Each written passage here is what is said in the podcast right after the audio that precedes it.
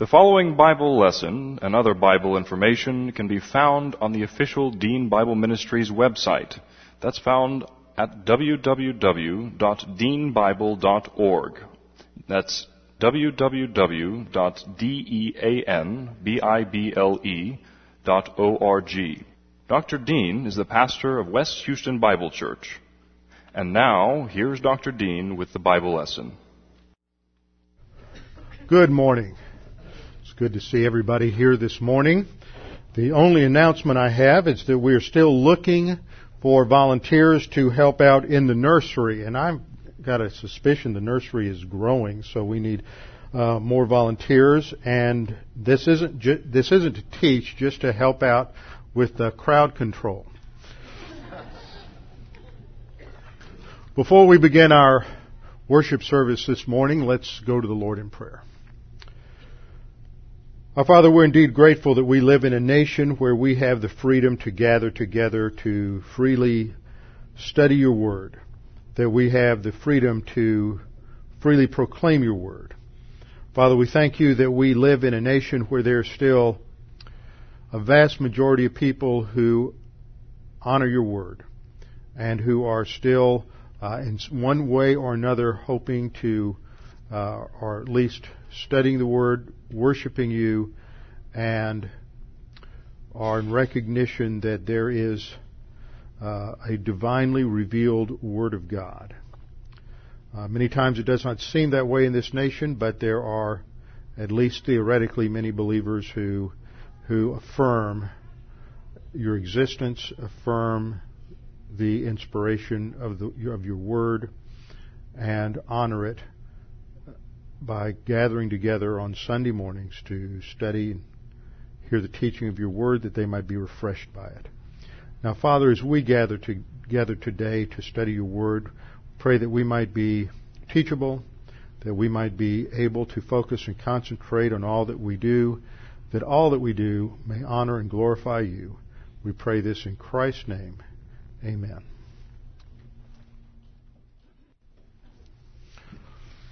For the past several months, we have been reading through the 119th Psalm, which is a psalm of declarative praise for the Word of God. Again and again, I have pointed out the different words that are used in this psalm, which focus on the many different aspects of the Bible, the Scriptures, as the Word of God. Words such as, for example, in this passage, though in English we have the word word, the English word word used in both verse 169 and in verse 170, they are different uh, words in the uh, Hebrew. So that there are seven different Hebrew words used again in this stanza. We'll begin our reading in verse 169 and read down through 176. Today we finish Psalm 119. Let me, let my cry come before you, O Lord. Give me understanding according to your word. Let my supplication come before you. Deliver me according to your word. My lips shall utter praise, for you teach me your statutes. My tongue shall speak of your word, for all your commandments are righteousness. Let your hand become my help, for I have chosen your precepts. I long for your salvation, O Lord, and your law is my delight. Let my soul live, and it shall praise you, and let your judgments help me. I have gone astray like a lost sheep. Seek your servant, for I do not forget your commandments.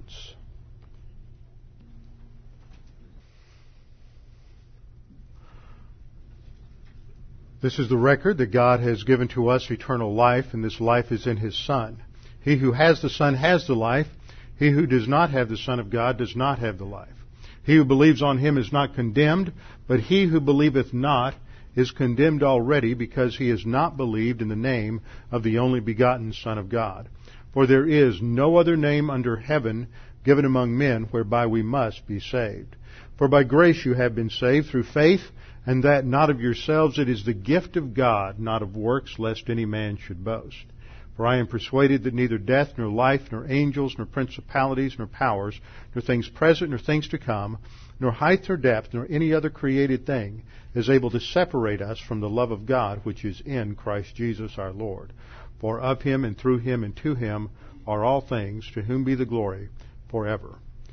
Before we begin our study this morning, we need to make sure that we are in fellowship. Scripture teaches us that at the instant of salvation, every single believer receives the indwelling of God, the Holy Spirit. When we are in fellowship with God, the Holy Spirit uh, works to mature us, to develop our spiritual growth, to guide and direct us. When we sin, we're out of fellowship, and that ministry is quenched, or uh, we grieve the Holy Spirit. Uh, the re- means to recovery is to simply uh, confess, to admit, to acknowledge our sins to Him. And at that instant, Scripture says that we are uh, not only forgiven of those sins, but of all sins. Fellowship is restored, the Spirit's sanctifying ministry is recovered, and we can continue to grow and advance in our spiritual life.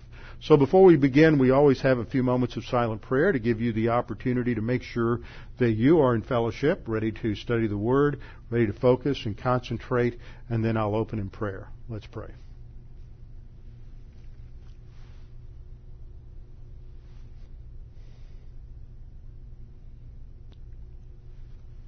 Our Father, we're indeed grateful that you have given us your word, that down through the centuries you have revealed your will to us through the prophets and apostles, and that it has been recorded and preserved for us so that we know precisely what you have revealed to us. And that this revelation is not only complete but sufficient, and it provides that which we need to know in every area of life. It is designed to not only inform us about our fallen condition as sinners, but your perfect solution at the cross. But beyond that, it addresses every other issue in life, gives us a framework for viewing family life, viewing finances, looking at uh, politics, economics, government. Uh, it gives us information about history, both what you have done in the past and what you will do in the future. And as we study these future things, we are to be motivated, encouraged, strengthened, knowing that we have a confident expectation, a future hope that is certain and secure. Now, Father, as we continue our study of these future things, we pray that we might be strengthened and encouraged by them. And we pray this in Christ's name. Amen. Not long ago, I was talking to somebody, and they just found out I was a pastor. And so they asked me, uh, What kind of pastor are you? Are you one of those motivational pastors like Joel Osteen or some of these others? And I said, no, not really, but I do believe in motivation, but I am a pastor of a Bible church and we believe the motivation comes from the Word of God. And that when we study the Word of God and we understand what God has done for us, then that is to motivate us to live for Him. In the Word of God, we're also told about where we're headed. And that's part of the reason we study prophecies, because prophecy tells us with certainty where things are going, and it is to challenge us and motivate us to be ready for the Lord's return. Now, the interesting thing about Christians is that we tend to get a little off kilter, just like most other folks do at times. And, and whenever you study prophecy, some people just get a little bit off center and we also know that when things are going on in the Middle East like they are right now, and you have uh, war going on between Israel and anybody, that people start tr- digging around in their Bible to try to figure out where we are on a prophetic timeline. So I thought that we would begin on a light note this morning, and we would take some time if the slide works. There we go. And we would make sure that we weren't obsessed with Bible prophecy. We're going to have the top 10 ways to know if you are obsessed with Bible prophecy. The number 10 re- way that you can know if you're obsessed with Bible prophecy is that you use the Left Behind books as a devotional reading.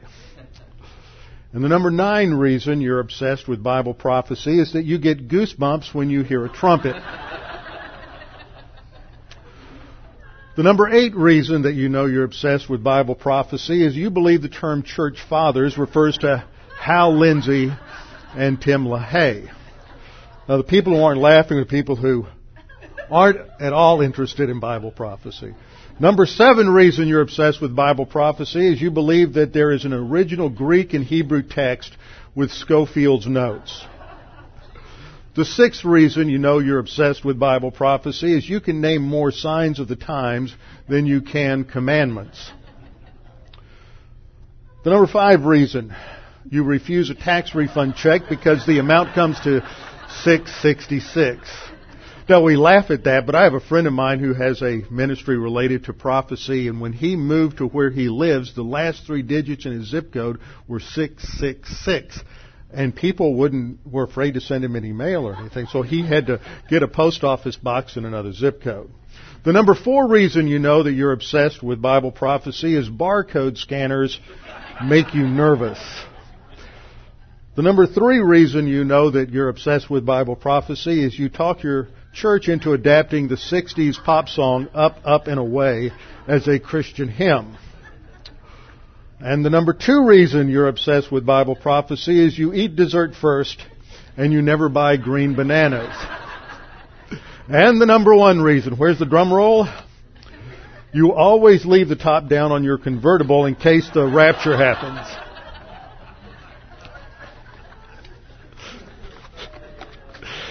Okay, well, all kidding aside, what we are studying is the doctrine of the pre-tribulation rapture of the church. Why we believe in a pre-tribulation rapture. Now, there's a lot of interesting artwork that's been done over the years. I, have been looking for years, not this one, but one like this that was on the Dallas, Texas freeway system right around downtown, and there were car wrecks everywhere. There was a mural done of that, I think, at Dallas Bible College. We've been studying Revelation 3:10. Now, we're not through with the section in Revelation that deals with the current church age. That's Revelation 2 and 3 and the seven letters to the seven churches, but we're getting close.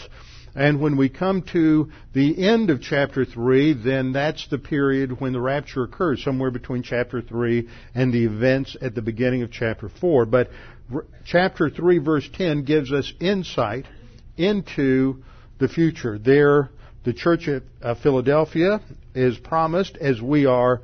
I also will keep you from the hour of trial. Hour of trial is a technical term for the tribulation, which shall come upon the whole world to test those who dwell on the earth. And throughout the book of Revelation, this term for earth dwellers is uh, uh, virtually a synonym for unbelievers during the tribulation period. So this gives us something a little indication of something we'll see later this morning, and that is that one of the purposes for the tribulation is to test unbelievers. It is a discipline for unbelievers. The phrase there will keep, that is translated will keep you from the hour of trial translates a Greek preposition that we have seen uh, ek, and it doesn't mean out from within as if they're inside the tribulation, believers going through the tribulation somehow supernaturally protected within the tribulation, but it is the idea that they are outside of this time period and never enter into the time period. They are protected from uh, entering into the hour of trial. Now, how is it that church age believers are kept from the hour of trial? Well, that is the doctrine of the pre-tribulation rapture. So we've asked two questions that we're uh, addressing these weeks. The first is what is the rapture? And the second question is when is the rapture? We haven't quite concluded our study of what is the rapture, but this morning we will finish that and begin our study of when is the rapture. So we ask this question, what is the rapture? And we have to define it. And our definition is that the rapture is the resurrection of all dead church age believers and the translation, I changed that one word from last time, the translation of all living believers from the earth at the end of the church age before the tribulation begins. Now the church age is the age in which we are now living. It began on the day of Pentecost, approximately AD 33, and it ends with this event. This is the next event on the timeline of biblical prophecy. And as we've studied, when we studied the imminency of the rapture, it is an event that has no signs that precede it. It can happen at any moment. It, Paul expected it in the first century. Believers down through the church age have expected it in their lifetime. I know of a number of men who have specialized in the academic study of biblical eschatology who expected it to happen in their lifetime and are now with the Lord. The encouragement or challenge we should receive from this is not only that the Lord could come back tonight or tomorrow or this week, but there are many other ways in which the Lord could take us to be with Him.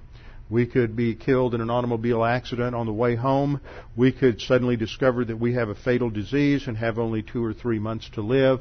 Any number of things can happen where the Lord would take us home to be with Him. And the question is, are we ready? Are we living today in light of the any moment coming of Christ? Are we living today in light of eternity? So this study is not just something that is academic.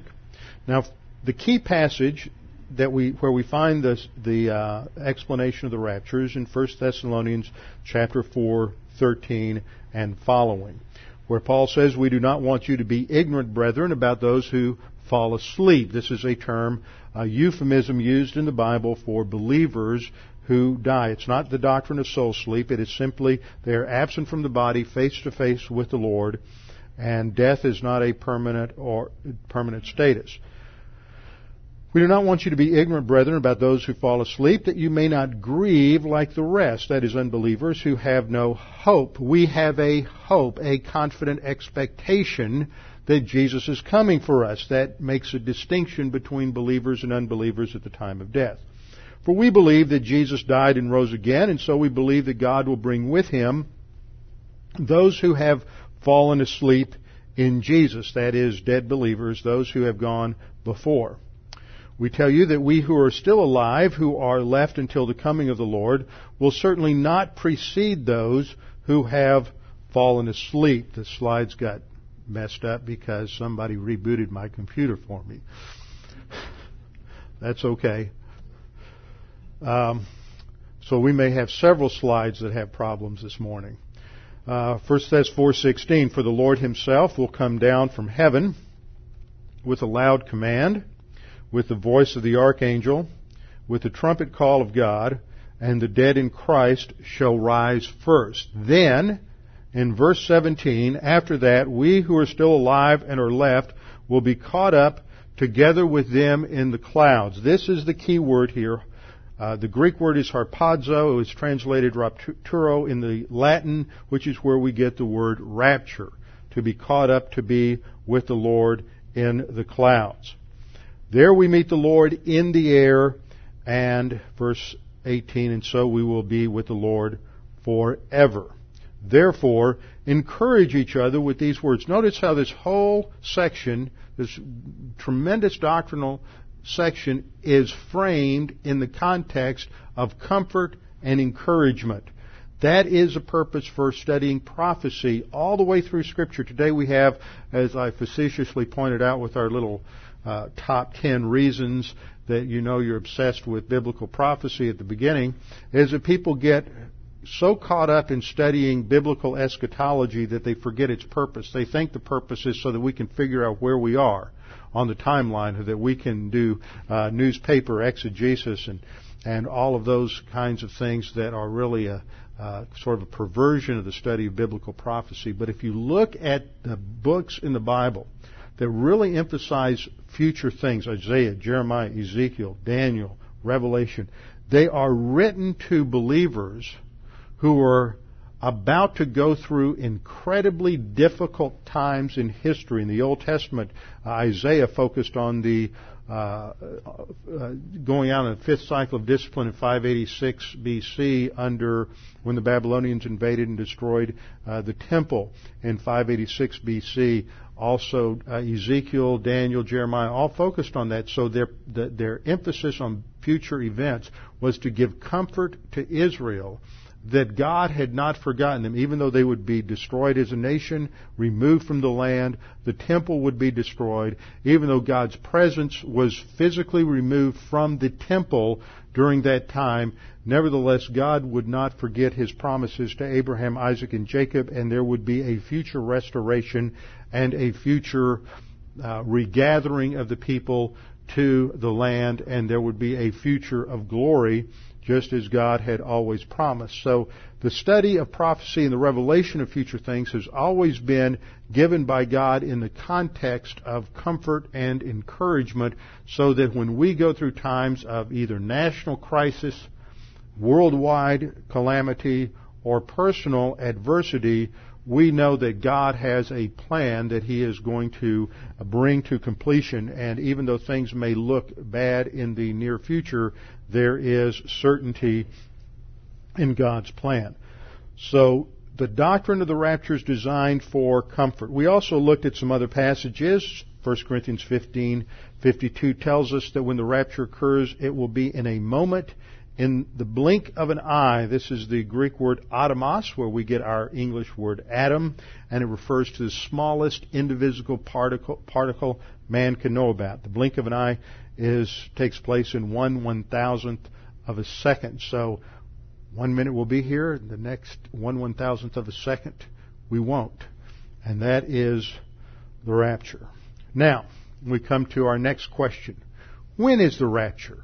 When exactly is this going to take place? And it may surprise some of you, or some of you may not be aware that there are uh, sound biblical scholars in other areas who come to different views on the timing of the rapture. And this is because they approach the scripture from different presuppositions. And I believe that part of the reason that they uh, disagree with uh, a pre-trib rapture is because they come to the scriptures without being consistent in the application of literal interpretation of the Bible. Once you start shifting in certain areas away from a literal interpretation of the Scripture, then you will lose consistency and you will begin to get into allegorization spiritualization of Scripture, and that will cause any number of problems. So we're going to answer the question today, next week, when is the rapture?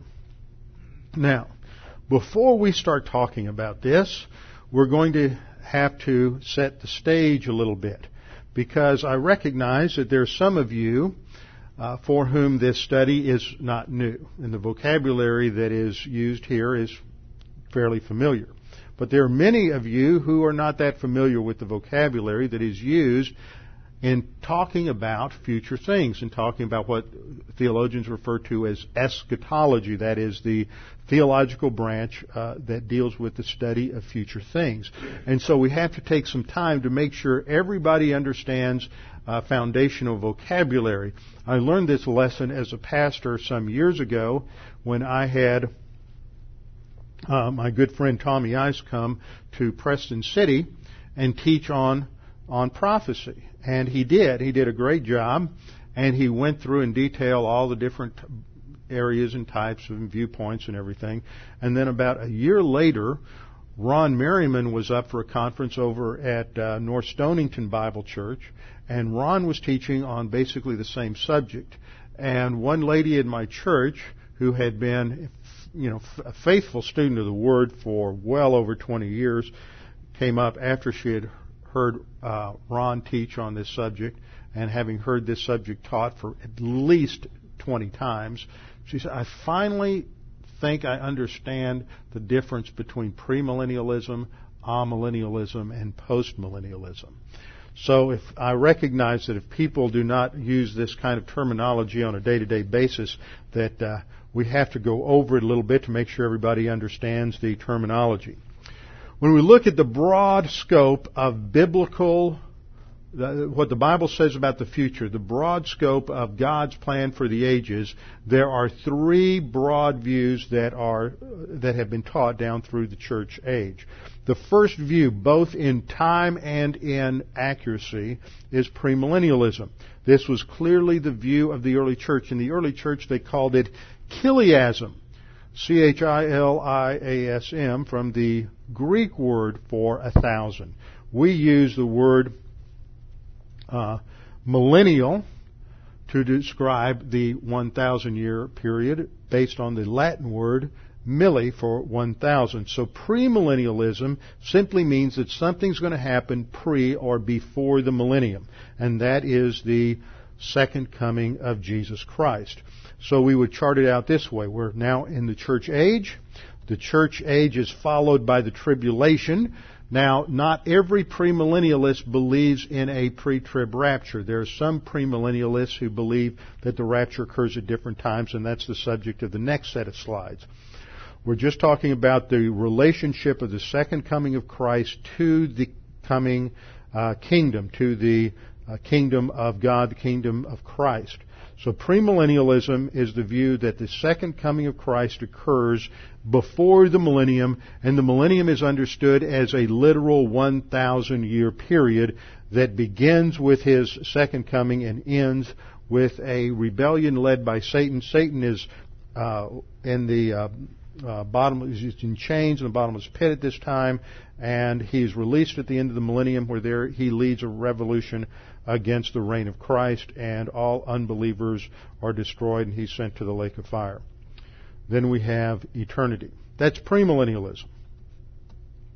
Then we have something called amillennialism. Now, whoever coined this word just got was linguistically challenged because millennialism is based on a Greek on a, on a Latin root, milli, and the negative prefix a is a Greek prefix. So he's mixing up Greek and Latin to come up with this new word.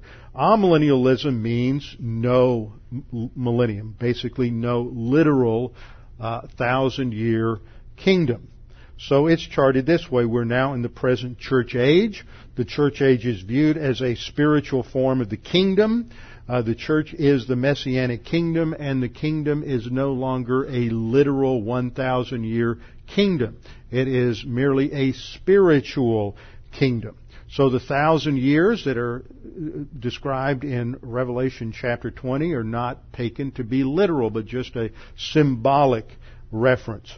So they would interpret the first resurrection to be a spiritual resurrection, and then the second resurrection ends the age when we are resurrected physically, taken to be with the Lord, and this is uh, this precedes all resurrections and judgments, and then eternity. So there's no future tribulation at all. There's no future rapture. There's just the end of the age where we're uh, translated to be with the Lord, and that's it. Now, if you have this view of prophecy, are you even going to think about when the rapture is going to occur in relation to the tribulation? No, because you don't have a tribulation. And see, it's this view that dominated church history from about the late third century up to the mid mid 16th century, from the late 250s to 300 up through the uh, late 1500s, because they weren't operating on a literal interpretation of Scripture. The early church fathers in the first century, of course, the writers of Scripture, second century, third century, and some into the fourth century still held to a literal interpretation of Scripture, and so they took the thousand years as literal, and that Jesus would return before he established his kingdom. But there were folks then as now who distort prophecy, and they began to teach a somewhat um, a, a, somewhat fleshly oriented view of the kingdom, not unlike what we would uh, connect to an Islamic view of paradise. And so this this earthly kingdom was a time of uh, of tremendous uh, physical pleasure, and that's how it was portrayed. So one of the early church theologians by the name of Augustine, who was bishop of Hippo, rejected premillennialism because of its abuses, not because of the biblical position. And as a result of that, amillennialism became the institutionalized prophetic view of the Roman Catholic Church. And that dominates the Middle Ages. So nobody's thinking in terms of literal interpretation of prophecy for over 1200 years. No one. It's all amillennialism, all prophecy spiritualized. Israel is now the church. Uh, the uh, the promised land is now heaven. All of this is part and parcel of amillennialism. Now, after the Reformation, there came a development within covenant theology of another view called postmillennialism. This came in the 1700s Excuse me, 1600s in the 17th century. And this is the view that the church would eventually bring in the messianic kingdom. Technically, they would say God the Holy Spirit is going to bring about a gradual increase in the number of believers and the influence of the church so that by the end of the church age, Christianity will dominate all cultures and the kingdom will come in and then after that occurs, uh, Jesus Christ uh, returns. So the second coming of Christ comes at the end of the uh, at the end of the church age, at the end of the kingdom. It is after the millennium, but once again, the thousand years are not viewed as as literal literal years. This really lends itself to a utopian view that somehow, and always gets mixed up with some sort of view that the church is bringing in uh, the kingdom and ends up in some sort of, of uh, militancy at times. It's also the view that undergirds, even though there are many Pentecostal charismatics who do not believe, who, who say they believe in dispensationalism, but the whole idea that there's a great end time revival that must come before Jesus comes back is inherent to this whole view. And that's what all charismatic theology is based on. That's just kind of a side note. To show you how these different views of prophecy affect different areas of theology. So those are the three broad schemes. Premillennialism, Christ comes back before the millennium. Amillennial, there's no literal millennium. We're in the kingdom now. It's a spiritualized kingdom. And then it, things just end with the second coming of Christ. Postmillennialism, the church brings in the kingdom. We go into this uh, utopic state and then Jesus Christ returns. Those are the three broad views. Now within premillennialism, there are different views about the rapture. So we have to become used to this vocabulary. Pre-mill, ah-mill, post-mill has to do with the relationship of the second coming to the millennium, whereas the rapture views have to do with the relationship of Christ coming for the church to the seven year period known as the tribulation, seven years of judgments on the earth. Okay, we're in the present church age, so the pre-trib rapture view states that the rapture will occur before the tribulation and will include all believers, carnal believers, spiritual believers, baby believers, mature believers. All believers will be immediately taken to be with the Lord in the air. This is followed at some point by the seven year tribulation and then the millennium. Second view is the partial rapture view. This is the, this is the view that there are and sometimes multiple raptures, that spiritual Christians get raptured at the end of the church age, but carnal Christians, immature Christians, uh, have to go through the tribulation. So this view is defined as the view that only those faithful, totally dedicated Christians will be caught up, leaving carnal Christians behind to be chastened by the tribulation. That's the partial rapture view. Then we have the mid-trib rapture view. Everybody getting confused yet? Have pre-trib, partial trib, mid-trib. This is what it means. It's obvious. It's in the middle of the tribulation. That the, all believers, church age believers, will be forced to endure the first three and a half years of wrath. But then when we get into the most intense form of the tribulation, we will be removed. This is the mid-trib rapture view. Honestly, this is a uh, not a large number of people have held this view over the years. But a new view came along about 15 years ago called the pre-wrath view, and this was the idea that the wrath of God is poured out most intensely during the last quarter or so of the of the tribulation. So this is sort of a three-quarter rapture view, and uh, th- which is similar to the uh, the mid-trib view, but I mention it simply because some people are aware of it and every now and then somebody asks me about it. So this is the pre-wrath view. And these views all forget the fact that the wrath of the Lamb is poured out, as we'll see in Revelation 6 and 7. The wrath of the Lamb gets poured out on the earth from the very beginning of the tribulation. So why would the bride of Christ receive the wrath of her groom just before the wedding? Sort of like beating your fiance up on the way to the uh, marriage ceremony. Not a good model. Post-trib view. Post-trib rapture is that all believers go through the tribulation and the rapture occurs at the end of the tribulation, forcing all believers to endure the entire seven year period. Now we're going to get to something before I'm done, and I forgot to warn the AV crew, but you're going to need to be able to pan out to get the whole stage when we get there. So just be prepared, whatever you have to do. Problems with post-trib. Problems with the post-trib view. First of all, believers are subject to the time of wrath, as I just uh, mentioned. This would mean that church age believers, the bride of Christ, are subject to the wrath of the Lamb and the wrath of God during the tribulation period.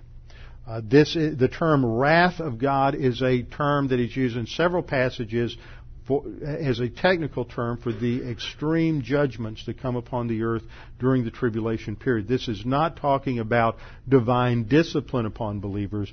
This is talking about divine judgment on the earth. And as I pointed out earlier throughout the book of Revelation, it's it, the object are the earth dwellers which is almost a synonymous term in Revelation for those who are unbelievers in the tribulation period. Post trib has really an express elevator trip. Jesus comes back, we pop up and come right down with him. It's sort of like a reverse yo-yo. On his way down, we pop up and come back down with him. We don't go to heaven with him, which is what John 14, 1 through 3 indicates, that Jesus said that where I am, there you may be also. That is in heaven, according to the context of John 14, 1 through 3. Third problem is that the Antichrist has to appear before Jesus Christ. According to uh, Titus 2:18, we're looking for the blessed hope of the appearance of our God and Savior, the Lord Jesus Christ. If that's preceded by anything, then that's what we're to be looking for. And if the Antichrist is going to appear before Jesus Christ, then we should be looking for the Antichrist so that we can then be prepared for the return of Jesus Christ. The Antichrist is not going to appear until after the rapture occurs, despite the fact that there's been this announcement here in the weekly world news that the Antichrist is here and Jesus is coming to stop him. It's always amusing to pick those up at the local grocery store. Fourth reason that the tribulation can occur at the end of the rapture is uh, populating the millennium. Populating the millennium. I think somehow this slide got uh, re- redone in the reboot that occurred. Um, populating the millennium. Let me explain what I mean by this. I need some helpers up here. Okay, Chris, you come up here. Ike, you come up here. And uh, come on up. We need to have one lady in here, so we'll get you all all up here. Ike? Why? You don't want to be raptured, do you? Gee. Okay, we're going to run this like a timeline from the present to the future. So everybody get over here. no, we're, we're going to have beauty comes first. Okay. Kristen, you're going to be a believer. Okay, you're a church age believer. Now you are an unbeliever, and Ike, you're an unbeliever. You and Chris are both both unbelievers. Now what we're going to do is we're going to march forward in time, and certain things are going to take place. Now, first of all, I'm going to show you how things would occur according to a post-trib rapture view, okay? So we go through time, and all of a sudden the, kind of walk with me here, just slow steps, and all of a sudden the Antichrist appears. Now we know we're in the tribulation period. And, don't stand on my cord, please. now, Kristen is still a believer. And now Chris, as he here starts witnessing all these judgments, somebody witnesses to him, one of the 144,000, and he becomes a believer. And Ike here is an unbeliever. He didn't want to be raptured. He took a time getting up here, so he's an unbeliever. He'll get his punishment. Okay, now we go through the tribulation. We hit the mid-trib period. We go all the way through the tribulation. And now we come to the end of the tribulation. Jesus is coming back. Remember, it's a post-trib viewpoint, which means the rapture comes at the end of the tribulation. So, Kristen gets raptured. Chris gets raptured. And they're going to get new bodies, right? Resurrection bodies. And Ike, well, he's going to go off to torments. He goes off to punishment. Now the millennium is going to begin. Who's left to populate the millennium? No one. So, according to the pre-trib view, now everybody get back over here. We're going to walk through it one more time. On the pre-trib view, we come along, just walk through time, and the rapture occurs suddenly. Kristen's taken up to be with the rapture. They go into the tribulation. Chris gets saved. Ike is still an unbeliever. We go all the way through the, the tribulation. Jesus comes back. Chris has managed to survive through the whole tribulation period. Ike is going to be taken in judgment. And Chris is going to be able to go into the millennial kingdom with a physical, mortal body. He's going to be able to marry and have children and populate the millennium. Okay? That's it. Y'all did good.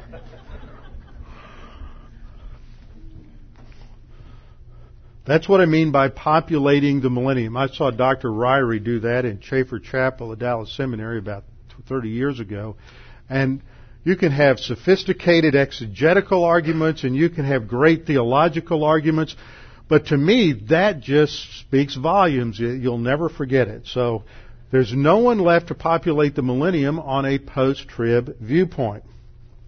Fifth, the rapture then is equivalent to the second coming according to a post-trib viewpoint. They're not distinguishable events. Okay, now let's look at one more thing in terms of introduction to how people view prophecy. The first thing we looked at was that people view prophecy in terms of the millennium. You have premillennialism, amillennialism, and postmillennialism. And some wag is going to say, well, what about panmillennialism? You know, these are the folks that think everything's going to pan out in the end, so why study prophecy?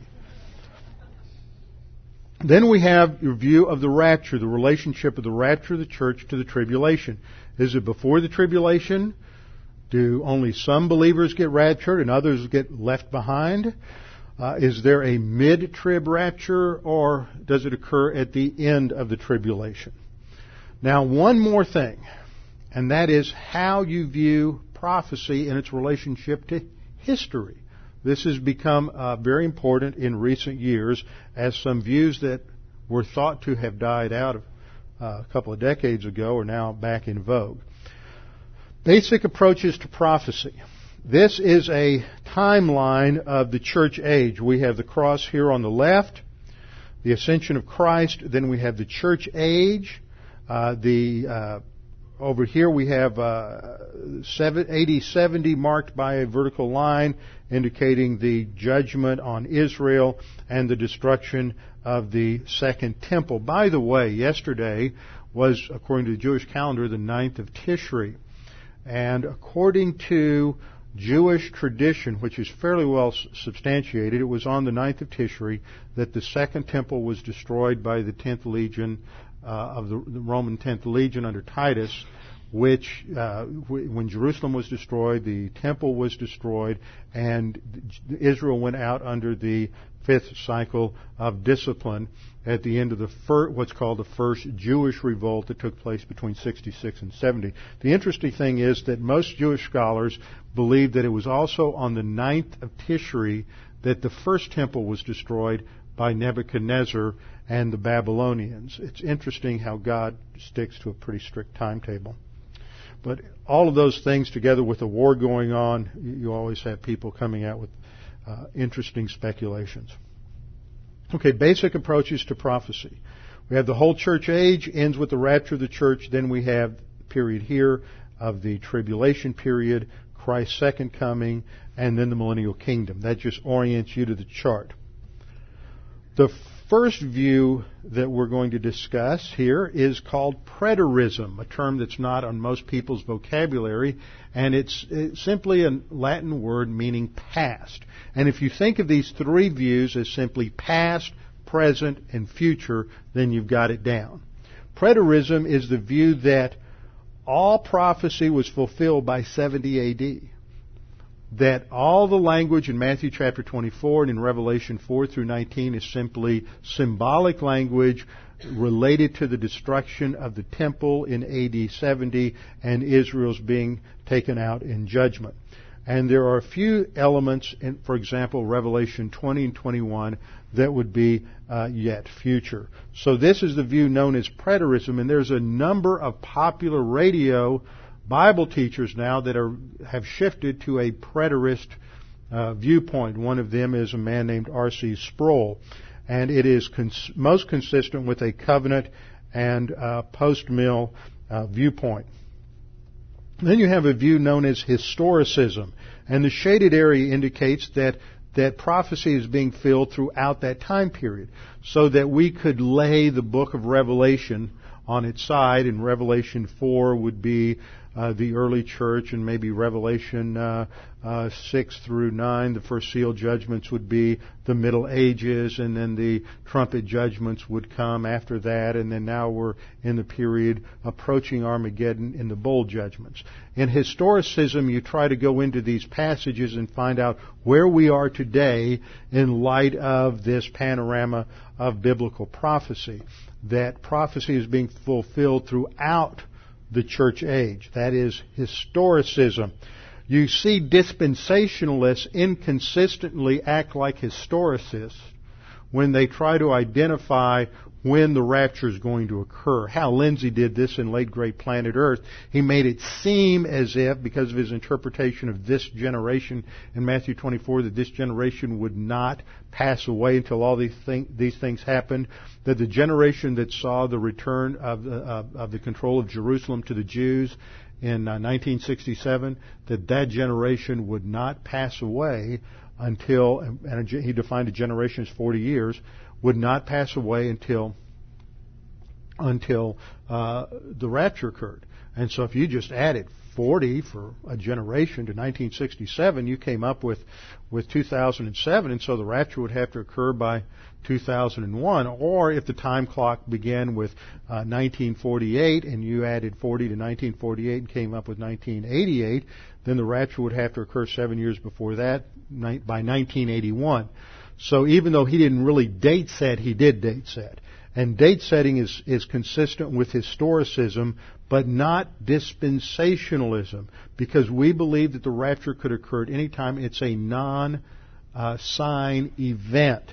And that and that's one of the things that made dispensationalism uh, attractive in the 19th century. You had all kinds of people running around saying Jesus is coming back next year, and they would go put on their white sheets and go stand on the nearest mountain and wait for Jesus to come back.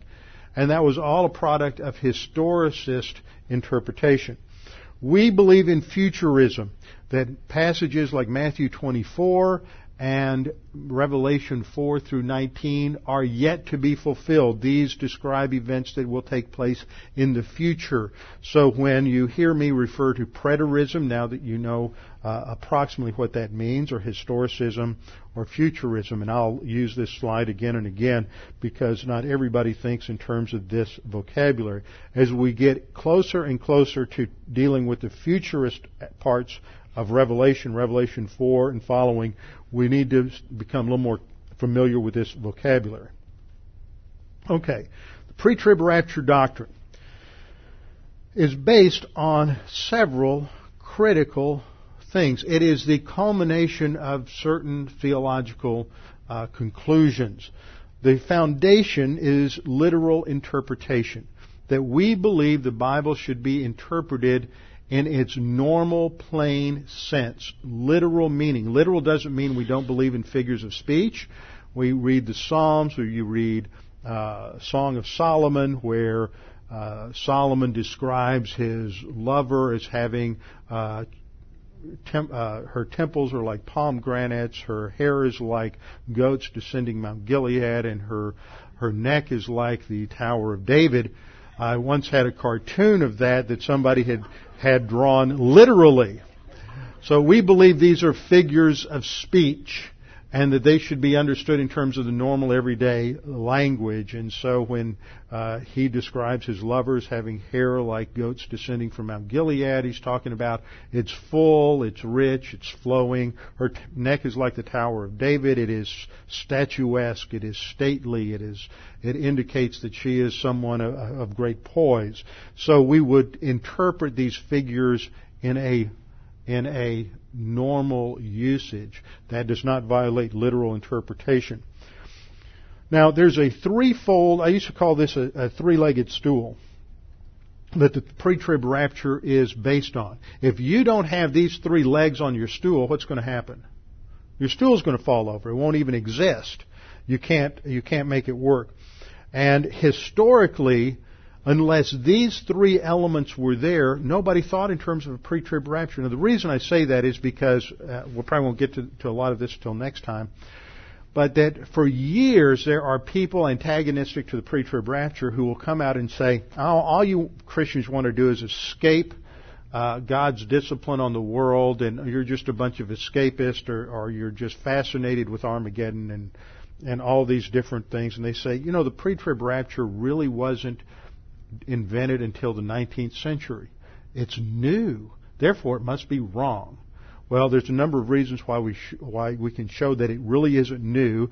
John uh, Nelson Darby, who was the first theologian in uh, history to really systematize dispensationalism in the pre-trib rapture, was not the first person we can say now to to write or talk about a pre-trib rapture. We have evidence of a number of other people. For example, Daniel Morgan, who was the founder of Brown University, a Baptist pastor, uh, spoke and wrote on a pre-trib rapture in the early 1700s. And then there was a, a Syrian monk by the name of uh, uh, Pseudo Ephraim, and he wrote about a pre-trib rapture in the 5th century. AD. So that takes us all the way back to the early church. So Darby was not the first, but he's the first in modern history because people weren't thinking in terms of a futuristic view of prophecy. And so the first element you have to have in place is premillennialism. If you're not thinking premillennially that Jesus is going to return before the millennium, then you're not going to be at all concerned about the tribulation or, or when the rapture occurs in relation to the tribulation. Because neither postmillennialism nor amillennialism deal with a seven year tribulation. So you, so for all that period of church history when no one was thinking uh, in terms of premillennialism, no one was thinking about when the rapture would occur from roughly 300 to 1600. Then you have futurism has to be in place futurism has to be in place. The idea that these prophecies haven't been fulfilled, they are yet to be fulfilled. So we have to think futuristically regarding the prophecies. And then third, there has to be an understanding of a distinction between Israel and the church. And for much of the church age, and under amillennialism, the church was viewed as a replacement to Israel. And so they had spiritualized the promises to uh, to Israel to make them apply to the church. Now there's other elements that are built upon that foundation.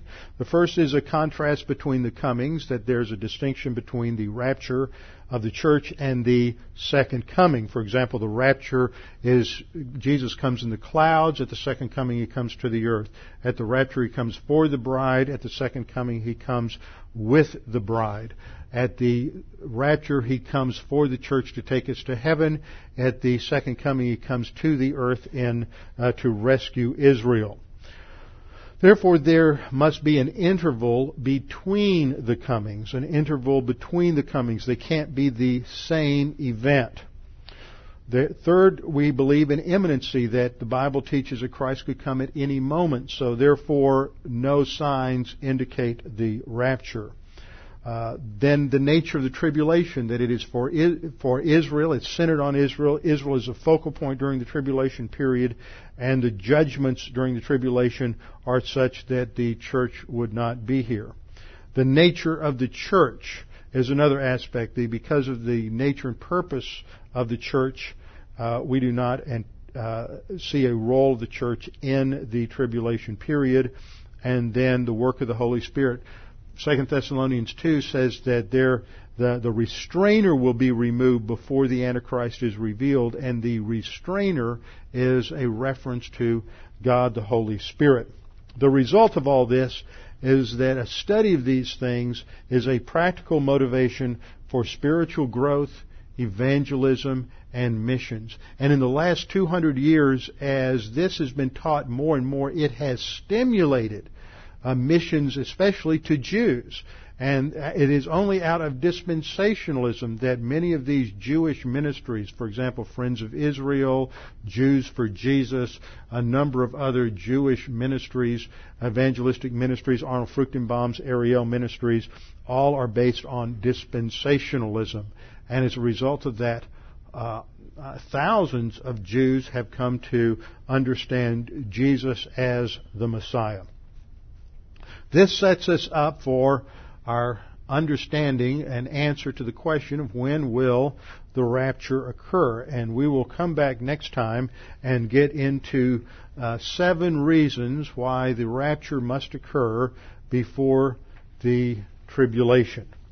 With our heads bowed and our eyes closed. Father, we thank you for this time to come together, to be encouraged by this study of Scripture, to gain a greater understanding of what the Bible teaches about future things, about the last days, that we might be encouraged and strengthened in our own spiritual life, that we might understand more fully what it means to anticipate, look forward to that blessed hope of the coming of our God and Savior, the Lord Jesus Christ.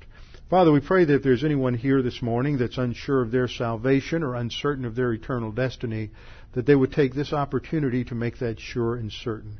Jesus Christ came in fulfillment of uh, hundreds of biblical prophecies.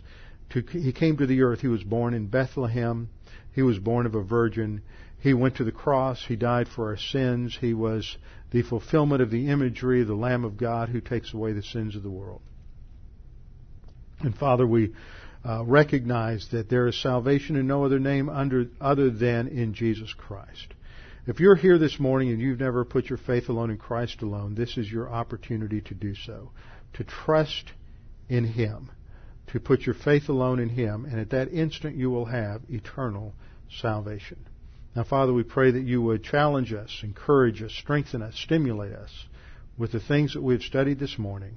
We pray this in Christ's name. Amen.